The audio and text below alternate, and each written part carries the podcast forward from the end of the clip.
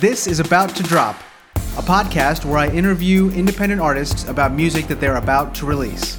In each episode, I'll have a conversation with a new artist to talk about where they came from, how they got started in music, and most importantly, what they're going to be releasing next. We'll cover all sorts of topics, including the writing process, recording, producing, and even things like marketing, branding, and promotion. So thanks for tuning in, and let's get started with the episode.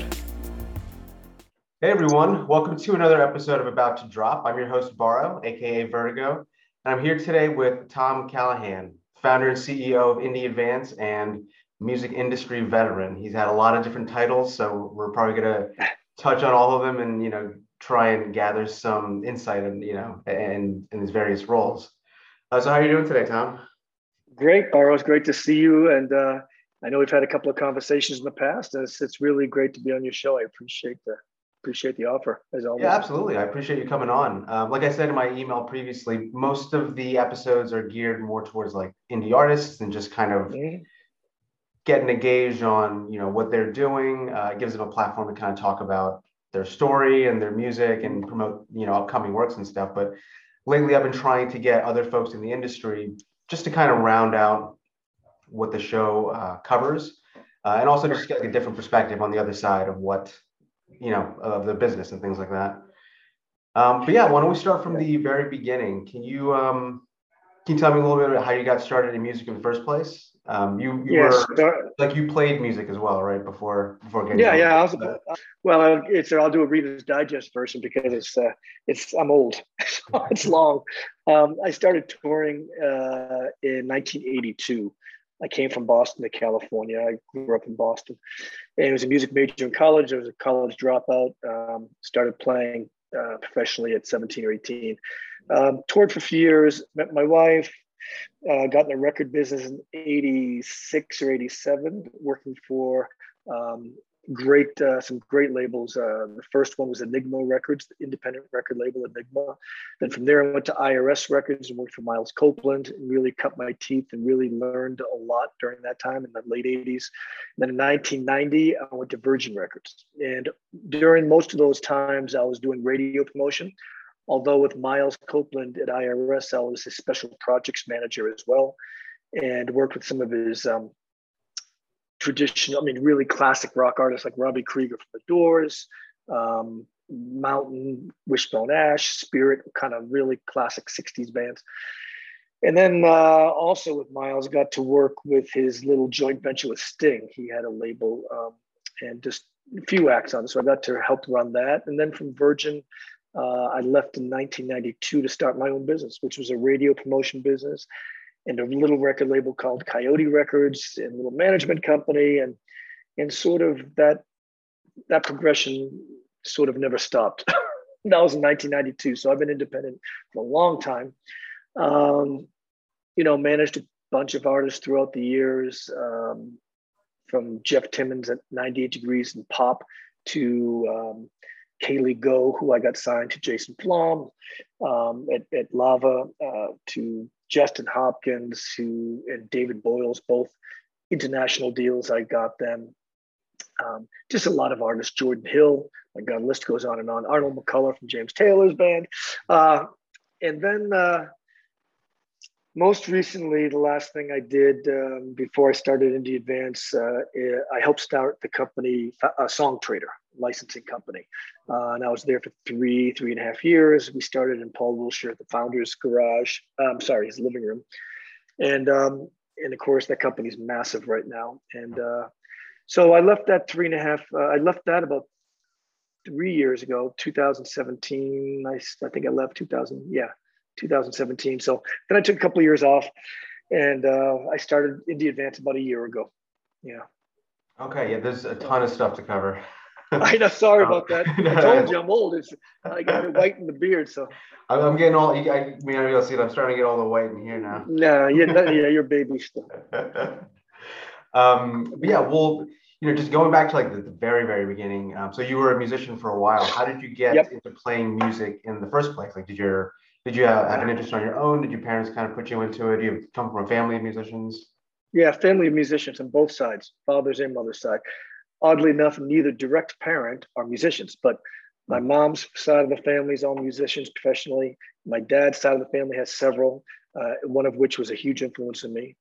And so when and I'm half Sicilian and half Irish on the Sicilian side, my mom's side, um, we had the Sunday dinners like typical family, uh, lots of Sicilian, lots of people, and everybody had an instrument, and it was always music and food, and um, very close family. And uh, so playing music was just part of our lifestyle. It was it was always sports and music, and I never learned how to change my car tires. I never learned how to put a, put a piece of a nail in a piece of wood. I never learned a lot of other things, which I probably mm. should have. And, and I learned a little bit later in life, but um, it was always just music and martial arts and and sports and things. And that was really the only two things I ever knew. Uh, so yeah. And, and how old were you when you started playing an instrument? My first professional job I got paid for was nine years old on drums. Oh wow! And I, I played I played for a, um, a school, not my school, but a school's um, like function, and they paid me I don't know like twenty bucks or something. Mm-hmm. I don't know. I was I was one of those uh, young kids that was uh, walked from Lexington to Concord playing the big fife and drum corps. Uh-huh. So okay. I did that as well. You know, my brother's uh, my brother Kevin Callahan is a big classical composer, a very well known classical composer. So we both uh, grew up playing music and played together and played in bands and you know did the whole thing that most of you guys have done you know yeah yeah so um, so yeah so you you went touring for a while and then you transitioned on to like more like the business side of things i did how how did how did that happen and like what you know what were the reasons for making that transition great question it was a tough it was it was it was a decision that i never was never really a um, it sort of evolved. But I remember that I remember the serious decision I made. But then you know you say stuff and then you don't follow through. And this is one of the things I did. To, I actually followed through on, and I didn't really anticipate following through on it. I was um, I was playing solo. My band had broken up. My touring band had broken up, and I went to Seattle for a year and I studied jazz piano for a while at Cornish Institute. And I was writing a lot of music then, and my brother was in Seattle, so we were playing together a lot. And um, came back down and I was playing in a funk band and I was playing solo. And I was having meetings at labels with my solo stuff and um, that funk band I was playing in um, was a 10 piece funk band. And Little Richard's drummer, the Untouchable sax player, um, the Ohio player's bass player. I was on keyboards. Um, and I was playing solo guitar at night uh, at, a, at a pub a couple of nights a week and I was having meetings at record labels that, and I was coming very close, you know, and with, and then the the funk band said, "Oh, we're going to go open up for Prince in Italy, and then we're going to go through Europe if he likes you. I mean, go to London if he likes you. Go through uh, Europe." That fell through. My solo stuff was coming close; it just wasn't happening. And in the meantime, I was 24 and a half at that point, I think, and I've been touring for four, three, four years at that point. So I was burnt out. I met this woman who I fell in love with instantly and we were living together after six months. And she sat up in bed one morning and said, You know, I don't think I can have a serious relationship with a musician. And that's my current wife. I've been with 35 years. And, and uh, so I actually said, You know what? I was so sort of depressed with my music at that point. Um, you know, you just feel like, oh, I'm never going to make it. I'm sure a lot of you guys who are listening to this have been there or are there now. Um, and and I had this stupid notion, which I hope you guys don't have. And if you do, get past it, that I was too old. You know, oh, I was already 24 and a half. I've done all this stuff. I, you know, I opened up for a bunch of bands. I come close and, you know, it's like, you know, I'm just never going to make it. That was my kind of attitude. And I didn't want to lose this woman I was with.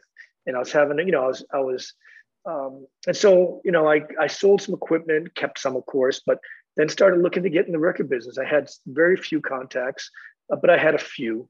And I ended up working as an intern at 25 years old, not even getting paid. And I was still playing, of course, and, and things like that. And I had like three jobs then. I was playing music at night, I was tending bar part time, and I was working uh, as an intern. And then after a couple of months, a, a position opened up at the record label. Uh, it was a temporary position. So they filled, they put me in that position, started paying me. And then when that position was ending, they asked me to stay in that position and move the person that was currently in there to another position. And I did, I stayed. And then my career started that way. but it was really, really hard, very hard to make that transition.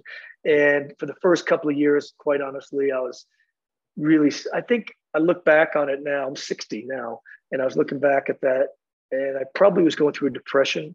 And I was very conflicted.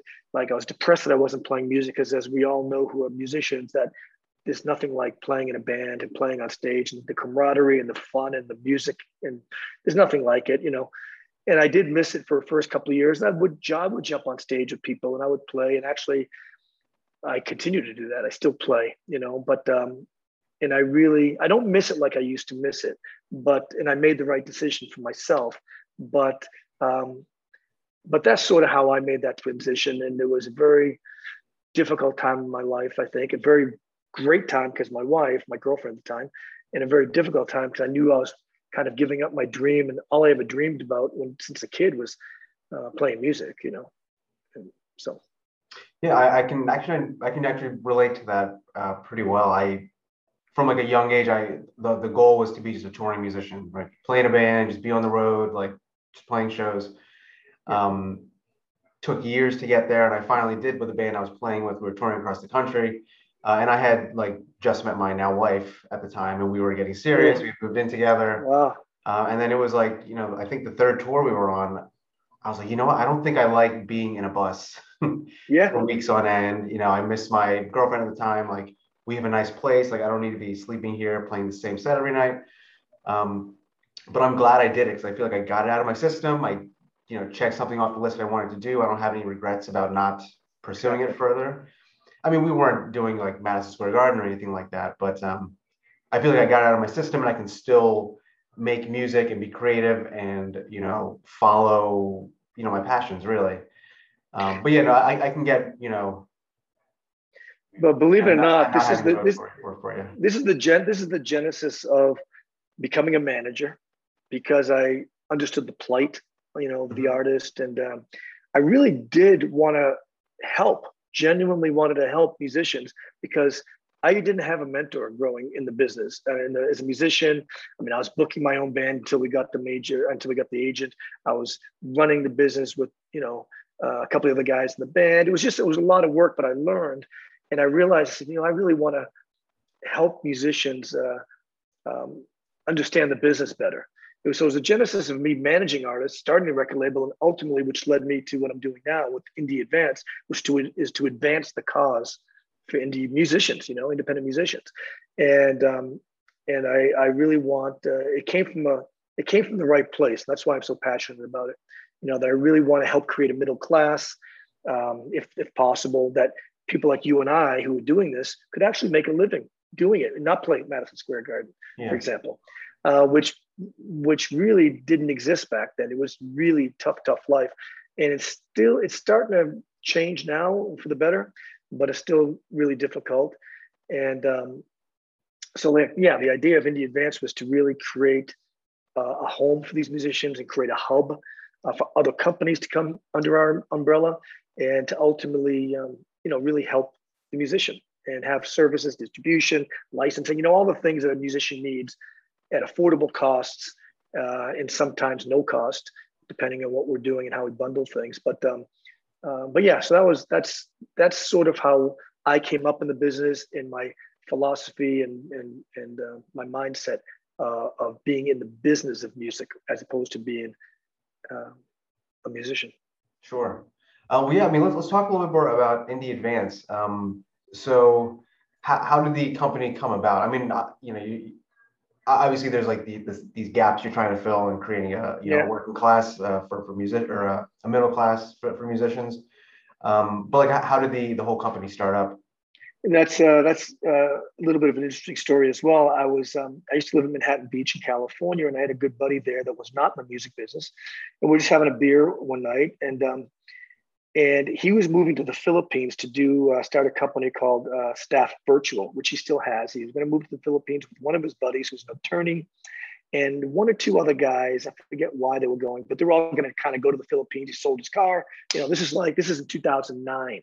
Mm-hmm. So he's like, so we're having a beer, and he says, "Hey, we should put something together." I said, "Well, you know." Here's an idea, you know. I kind of sketched out Indie Advance, and he had some great ideas as well and he said, "Hey, why don't we? I'm going to have a staff of Filipinos, like a call center."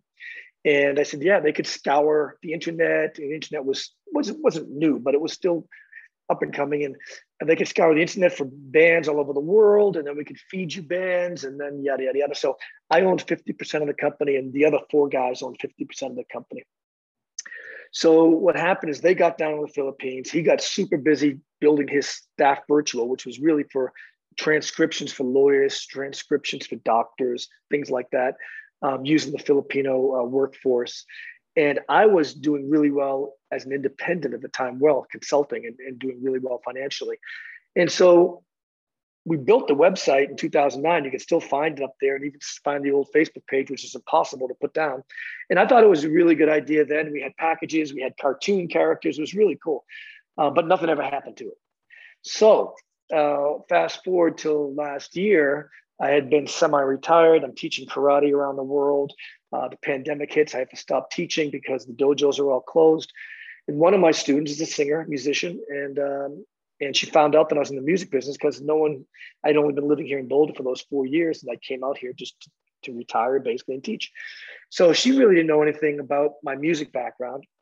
And then she found out about it, and then found out about Indie Advance and, and said, Hey, you know, Tom, you should really, really get that company back up and running because it's a great idea and it's going to help a lot of musicians like herself and all other friends of hers. So that was the genesis of the reimagining of Indie Advance and we rebuilt it, uh, rebuilt the site, and and uh, and changed a bunch of stuff around. And it's still evolving, to be honest with you. And the original distribute, and the original Indie Advance did not have distribution; it didn't exist back then, for, mm-hmm. for most intents and all intents and purposes. But so yeah, we we reimagined it, rebuilt it.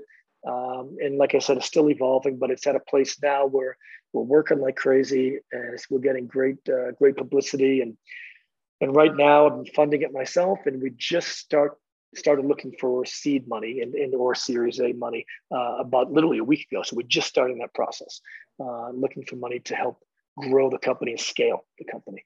Gotcha. And how does Indie Advance different from like um, like a, a record label? Yeah, a, that's also a good question. And I get people saying to me, you know, Tom, this is sort of like a digital record label. I said, yeah, it sort of is, but with the record label, of course, um, um, they loan money to the artist and then they get, get re, it's a recoupment and then they give a royalty rate to the artist. We don't do any of that. We're strictly a service-based company. So the artist owns all their rights, their master they own, their publishing they own, all their IP. So we don't touch anything. We don't take any back-end royalty. Even with when we do licensing for artists, we just do a 50-50 fee split. They get the royalties in the back end and of course half their upfront fee. Um, so we provide functions and services like labels, but we don't own anything. Um, and you're you're free to come and go. You know what I mean? We there's no contractual obligations unless we do, which we have with three artists right now. We do a project management agreement, which is usually three to six months, depending. Um, but that's a little different. That's a that's a monthly retainer to basically act as a manager for the artist, including everything. We do everything, and that's a monthly retainer. But most part, most uh, times they come and they want to do licensing, they want to do distribution, they want to have a website built, they want to have education. Uh, they want to they want to talk to us for an hour. We have consulting fees that are really low, but they get to pick our brain, understand what uh, how the business works. And they might be talking to Michael Jetlisk, our business affairs guy. Uh, if they're talking to licensing, they might be talking to Natalia, our operations director. They might be talking to me. They can pick and choose who they want to chat with in our with either our board of advisors or within our in our company itself. So um, you know, we're starting a streaming, our own personal streaming uh, service, which uh, will be for independent artists as well, called Mad Genius Radio. Um, so we have a lot of plans. Uh, a lot of the plans are going to be predicated on us raising money, of course, because a lot of it costs money to develop in, in the tech and things like that. But we have a lot, uh, a lot in the pipeline, a good roadmap, and um, yeah, uh, in a year, I think uh, that this company will look a lot, you know, pretty different. Uh, foundationally the same, but we won't be offering a lot more things. So, gotcha. so, it's kind of, so it's kind of like a la carte as the artist needs. Yes, exactly. I didn't have it that way originally, and I realized we had bundles and packages and this price point for these four or five things, and et cetera, et cetera. And then I realized that the artists that kept coming to me um, really wanted to customize their their services and their in their packages. So I started saying, you know, let's just do everything a la carte. Uh, we will bundle some things. You know, most artists come. You know, they need distribution, they need licensing, they need some education, they need, um, um, you know, uh, whatever education, whatever project management, but whatever. And then we start just building a package together. Um, it's going to be a little more difficult as we scale, but we have a lot of automation technology that we're starting to build in, um, specifically on the educational part. Where and there'll be there'll be a probably small subscription on some areas if you choose to do that. That will allow you to have free distribution, and that will be maybe you know educational uh, videos every month or every couple of weeks uh, based on i mean there's going to be all there's all kinds of things. I can't i don't want to divulge too much because people are always stealing stealing ideas. I don't really care though anymore but uh, but yeah i'm excited about how we're going to be able to help the artists going forward. That's really cool. Um, yeah. you know I, I did have a question too. I mean you've obviously been in the industry for so long and in so many different roles. Um, do you see any sort of patterns or anything that like reoccurring events or anything that you know indie artists can be uh, mindful of like in the future? Like like um, for example um like do you have any predictions about where the industry is headed based off your experience in the past you know? Yeah i mean i i do actually i really think this direct artist to fan engagement is critical. I think this is what everyone's the challenge everyone's trying to really figure out. Um, and you know, I know SoundCloud's doing some tipping stuff. There's another company called YFM who I'm partnering with. It's doing a lot of this uh, live streaming with direct fan tipping, uh, which which you know generates a, a closeness with the artist, um, and then that can exponentially grow. Uh, I'm partnering with the company right now, actually in an equity swap kind of a situation where um, I don't want to mention the company's name yet. They're just they haven't even launched yet, but um, where we're aggregating all of the artists' social media together on a dashboard in real time. So you'll see the YouTube, Instagram, Facebook, um, Spotify, everything right there, and the artist has access to it immediately without having to navigate away.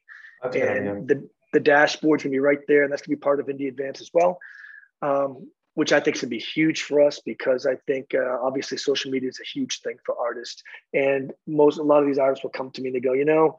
Uh, I've got great Instagram. I have shit Facebook, or vice versa, or Spotify. I can't get on these playlists, and uh, I, hired this person, and they're using bots, and it's really screwed the algorithms up. And you know, so one of the reasons I set Indie Advance up as well was because everyone that works here is obviously quite is vetted by me. Not only that, but these are people I've pretty much worked with a, a long time, and these guys have all been successful, and they've all seen the do's and don'ts. They've um, they've seen what works, what doesn't work, and unfortunately, a lot of the artists, um, you know, they start searching the internet and they find, oh, this guy looks good. He had a cup of coffee in the business. He had this, he had this artist once or whatever, and um, they, the art, uh, the, the consultant uh, is really sort of a scam artist or a fraud, and they're getting paid, and they really don't know anybody. They don't have the relationships. They don't have the experience. Um, and that's really hurts the artist. And then, of course, it puts a bad taste in the artist's mouth with other consultants and other companies like mine.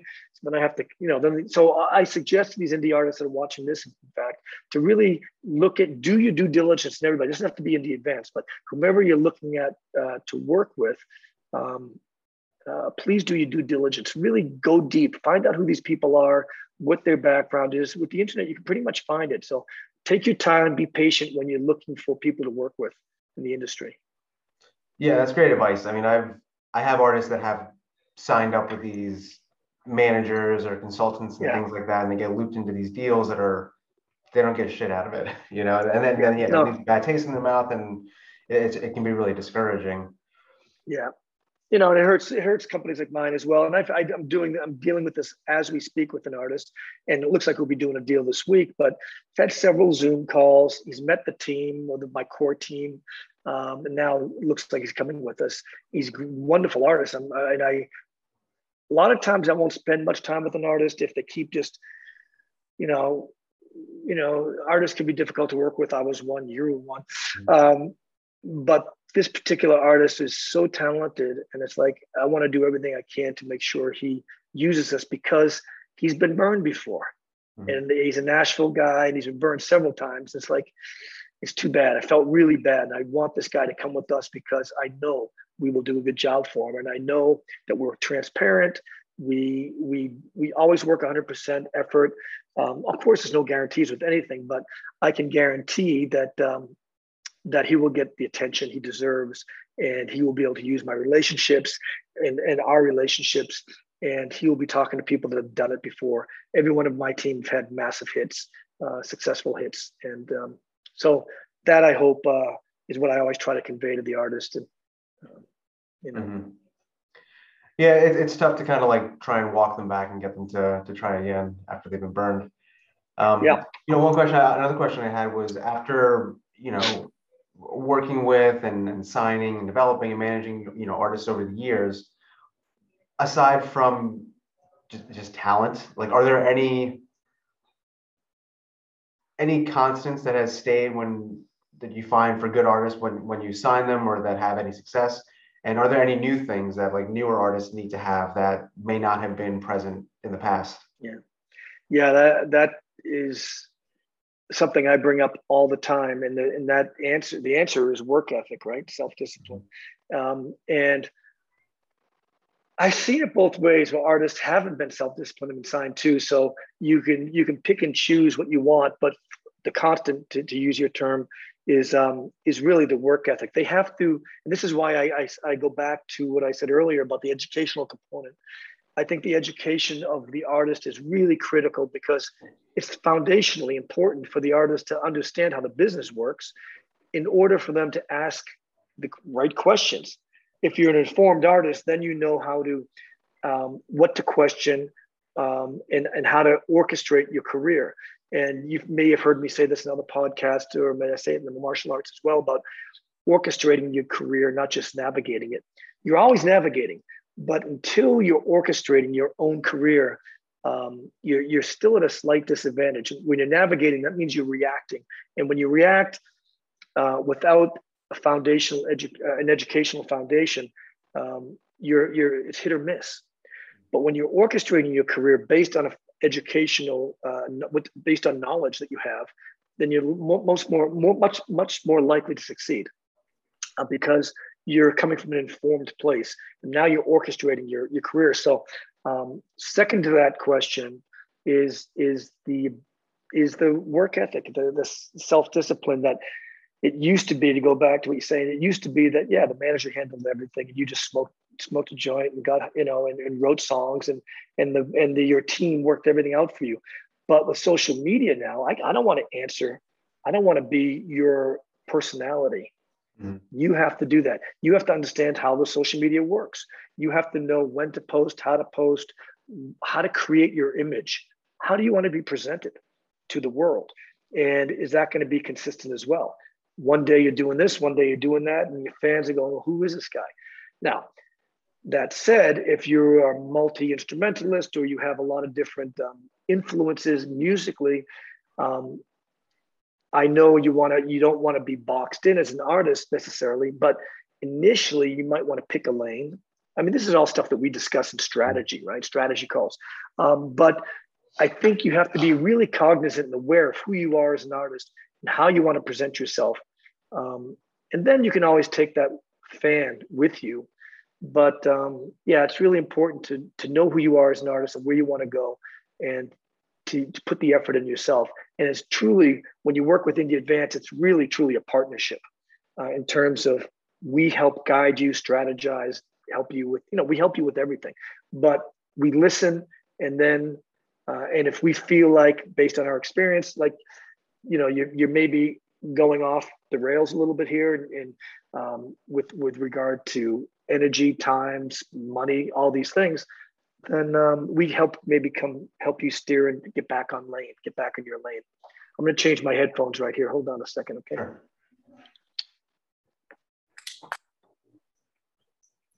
Sorry, hope just changing them up here. Let's see if this works. Are you there? Yeah, can you hear me? I can hear you here. I think that this might kick in in a second. I can still hear you from the speakers. Can you hear okay. me now? Uh, yeah, I can still hear you. Okay. All right. Let's just do it this way. Okay.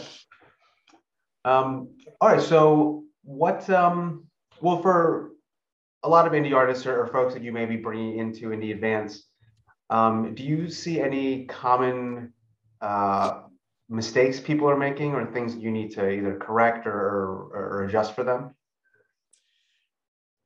Yeah, mistakes is a hard, difficult word because you know anything can happen at any time in, in any circuitous route, right? Eh, eh, there's no one way to, to make it in the business.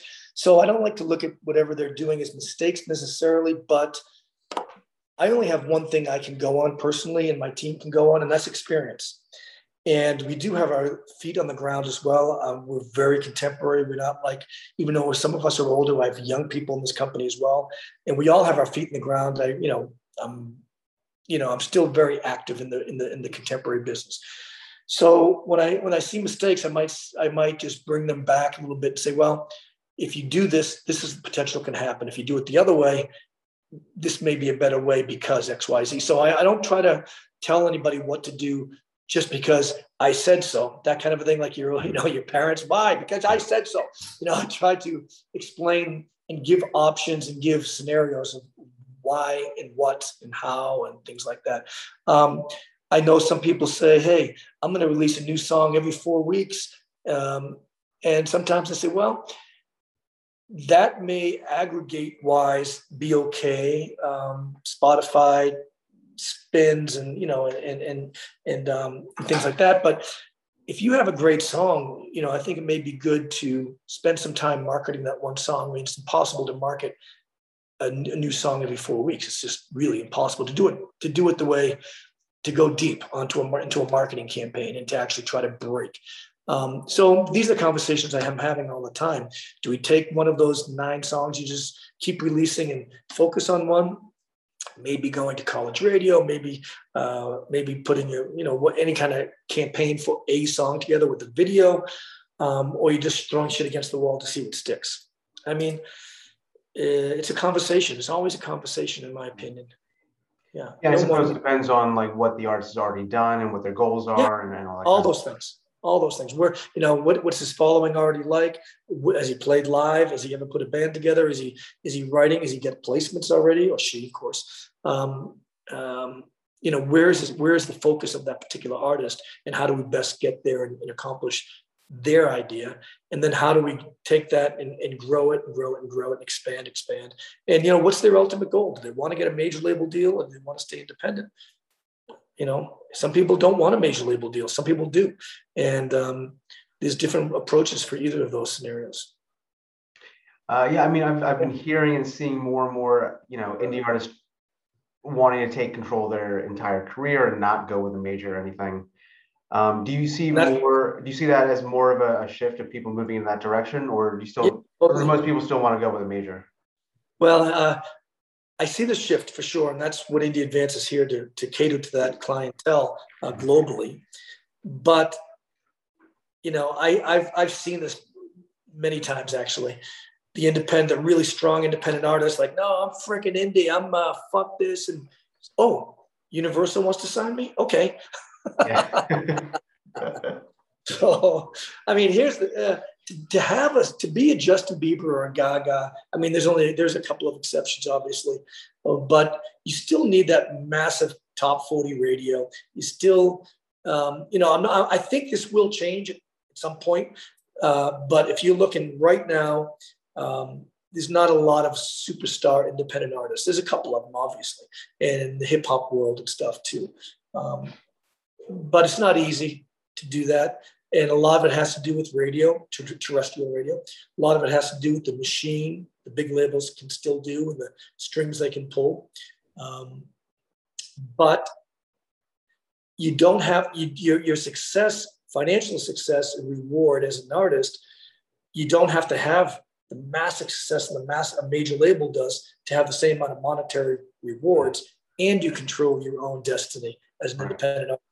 So I think people are wisening, wisening up to this and starting to understand, well, if I have a 12 point royalty rate and I have to sell all these records or I have to do all these things, I mean, not records anymore, obviously, but have to do this so much touring and I have to have so much radio play and I have to do this and do that just to break even and recoup the recording cost or you know whatever versus doing it all myself independent.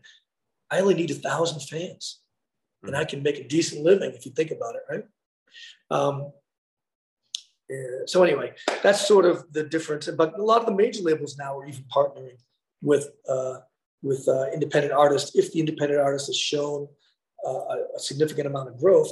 And this is one of the things we also do with independent artists: help you set up your LLC, help you set up your publishing entity, things of this nature. So if you do decide to do a joint venture, if it's possible, and you get lucky enough and things line up, that with Republic or, or Interscope, whomever, whatever it is, they said, look, we want to partner with you. Your business is set up already, mm-hmm. and you're not going to get ripped off. You know. Right. So. Hmm. So what's in the? Uh, obviously, you can't give away any of the uh, the secret stuff, but um, what do you see as like the future for Indie Advance? Like um, from where it is, maybe in five years, what would you like it to be doing? Be sold. oh yeah. I'm kidding. Um, I mean, I'm 60 years old. Uh, I uh, I really hope, and I always tell Natalia, my ops director, who's only 26, this is going to be your company. This is going to be your company because you know I want to really establish the credibility with this company on a global scale. And um, there's a lot of great new companies that are coming up with really great ideas in various verticals. Like they're going to own this space, and, I, and they're coming under our umbrella. So um, I want to I want to see this company as a place that artists it rolls off their tongue. Hey, you know, I'm going to go to Indie Advance because even if they don't do it in house, their third party partners are all vetted I know that any company that I use under their umbrella is going to be uh, a world class company and a credible company with integrity um, and safe. And they, they got our best interests in mind. And these are the only kind of companies that come in under our umbrella. And they're going to be in, in, in, in under various verticals, you know. Um, yeah, I'm looking at I'm looking at off the, my pages right now on my desk. I see these companies I'm working with, but I really can't mention some of them yet. But um, but yeah, it's going to be exciting in the next uh, next six months with us. Um, so, um, but yeah, with what I want to see in five years, I want to I want to have Indie Advance have a great reputation. Um, uh, that everyone knows when they come here, they get what they paid for. They know it's got integrity, um, and we have great customer service, and they can talk to a person, and we're not just a, a big behemoth machine like some other companies have become. Sure do you think you'll be uh, as hands-on in it, you know, at some point in the future, or do you think you'll eventually kind of?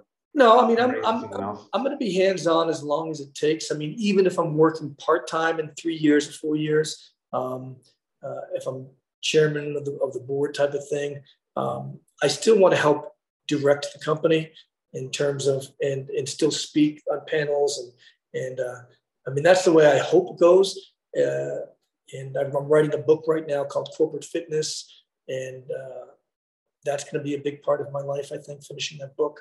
Is, is that uh, directed towards the music industry, or is it just kind of general? No, it's directed towards.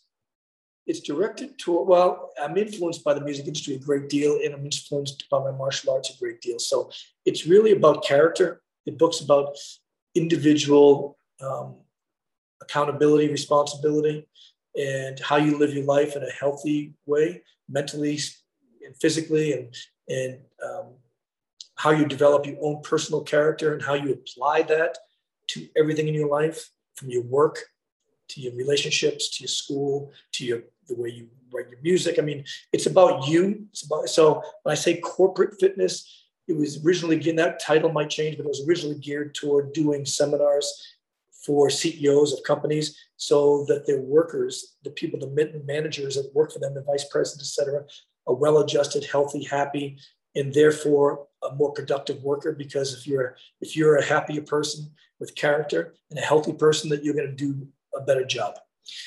And the, this was more cathartic for me starting to write this. I have about 25 topics. And I started writing it because I'm always trying to improve my character and try to prove myself. And it starts with the Budo philosophy, which is Eastern martial arts philosophy, which I apply to my personal life uh, over the years because I've been, you know, I started training in 1972 and it's, it's a big part of who I am.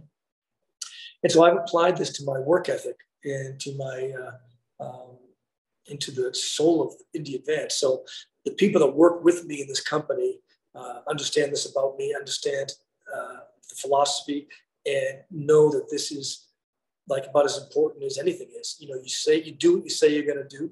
You do it with integrity. You you you treat people fairly, uh, kindness, and um, and that you take care of yourself as well, physically, mentally, spiritually. That you you, you try to be the best person you can be. This is how, and, and I think the world to be a better place this way is too, which is what my teacher used to always say. If we all trained, there wouldn't be any wars. You know, uh, that was his attitude. No, I, I love that. Do you, do you know have a um, do you know about when it might be coming out? I'd love to read it. No, you know, it was supposed to be out in September. It's supposed to be out already. Yeah. and because I started the advance, it's taken up so much of my time, but it's, it's probably 70% done. If you go to tomcallahan.com, my other website, um, it, it, talks a little bit about, about the book there at the end. There. I mean, that sounds like right up the alley of the kind of stuff that I read. Oh, know, really? Yeah, yeah, yeah. So yeah, so it's sort of a self-help book, but uh, it's really it's not really self. It's really about we all know it, but a lot of times we mm-hmm. look in the mirror and we see our own flaws. We see what we need to work on, but we ignore it. That's the problem.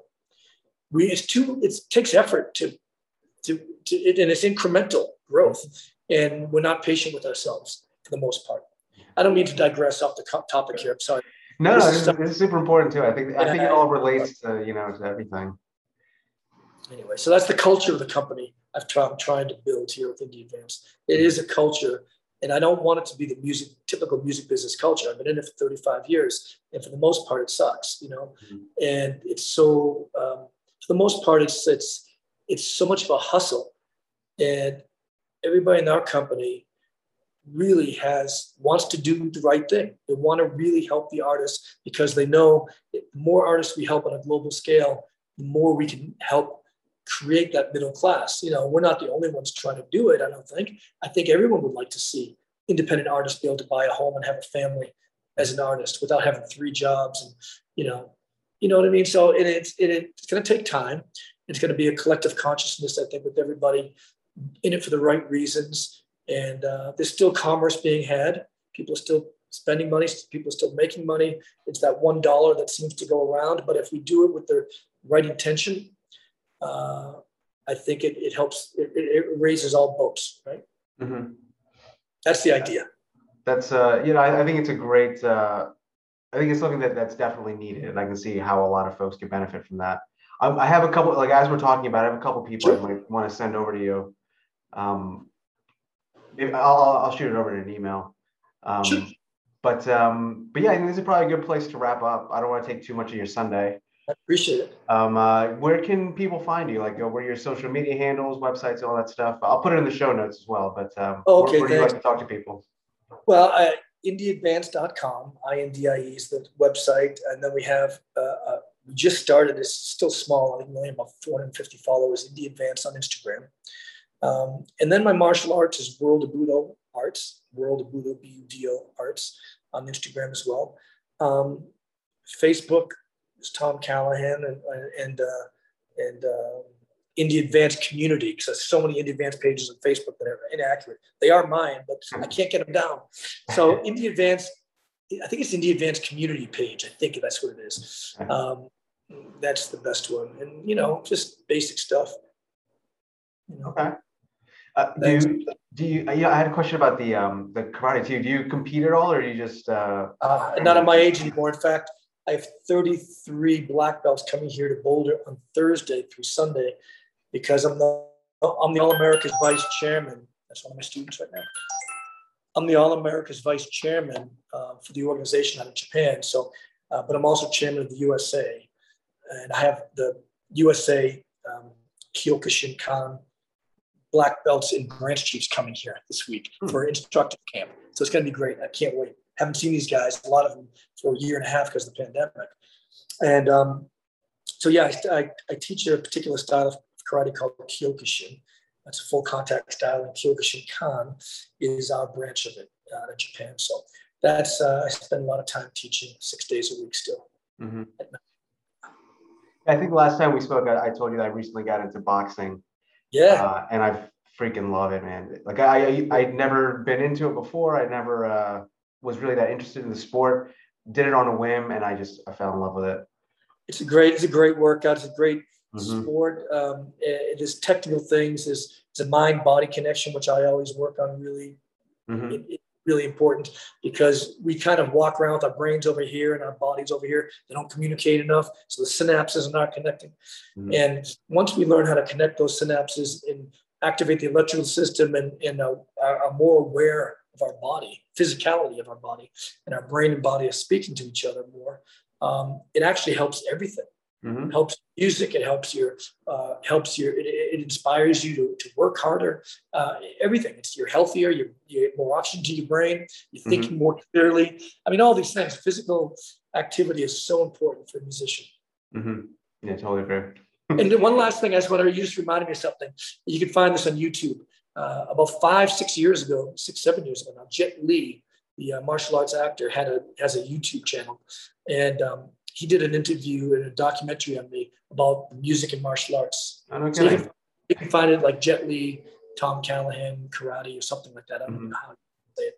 Uh, this back when I was in Santa Monica, but that's a if you're interested in music and martial arts, uh, I discussed that on that Jet Li documentary. I will definitely look that up. Yeah, I was, it's older, but I've I've always thought there's like a connection between athletics and musicianship. Like there's there's a lot of parallels, you know. It's, well, you know, and I discussed this and that, so just go watch yeah. that. It's it, yeah, there's yeah. a rhythm. There's a rhythm to your fighting. There's a rhythm to music, obviously, and there's a rhythm to your breath, and and um, and all that. So and there's a patience that you have to you have to develop when you're fighting. You, you can't just go crazy. You have to have patience. And when you're playing in a band, you have to be patient. You have to be sensitive to the other musicians and things like mm-hmm. that. So yeah, there's a definite symbiotic relationship there. Um, yeah, I'll, I will definitely check that out because that's something that I've like been thinking about. So I'm curious to see what uh, what it says, you know, what it has to say in the video.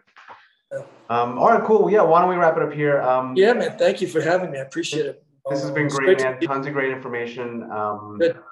Appreciate you taking the time and you know sharing your story with us. Well, you're welcome, and I'll see you again. I'm looking forward to doing some work with you with your producing as well. Yeah, likewise, man. All right, All right talk soon. Take care. Thanks for tuning in and listening to another episode of About to Drop. For more info, please go to our page, www.vrtigomusic, that's V-R-T-I-G-O music.com forward slash podcast. And make sure to follow and subscribe to us on YouTube and Apple Podcasts.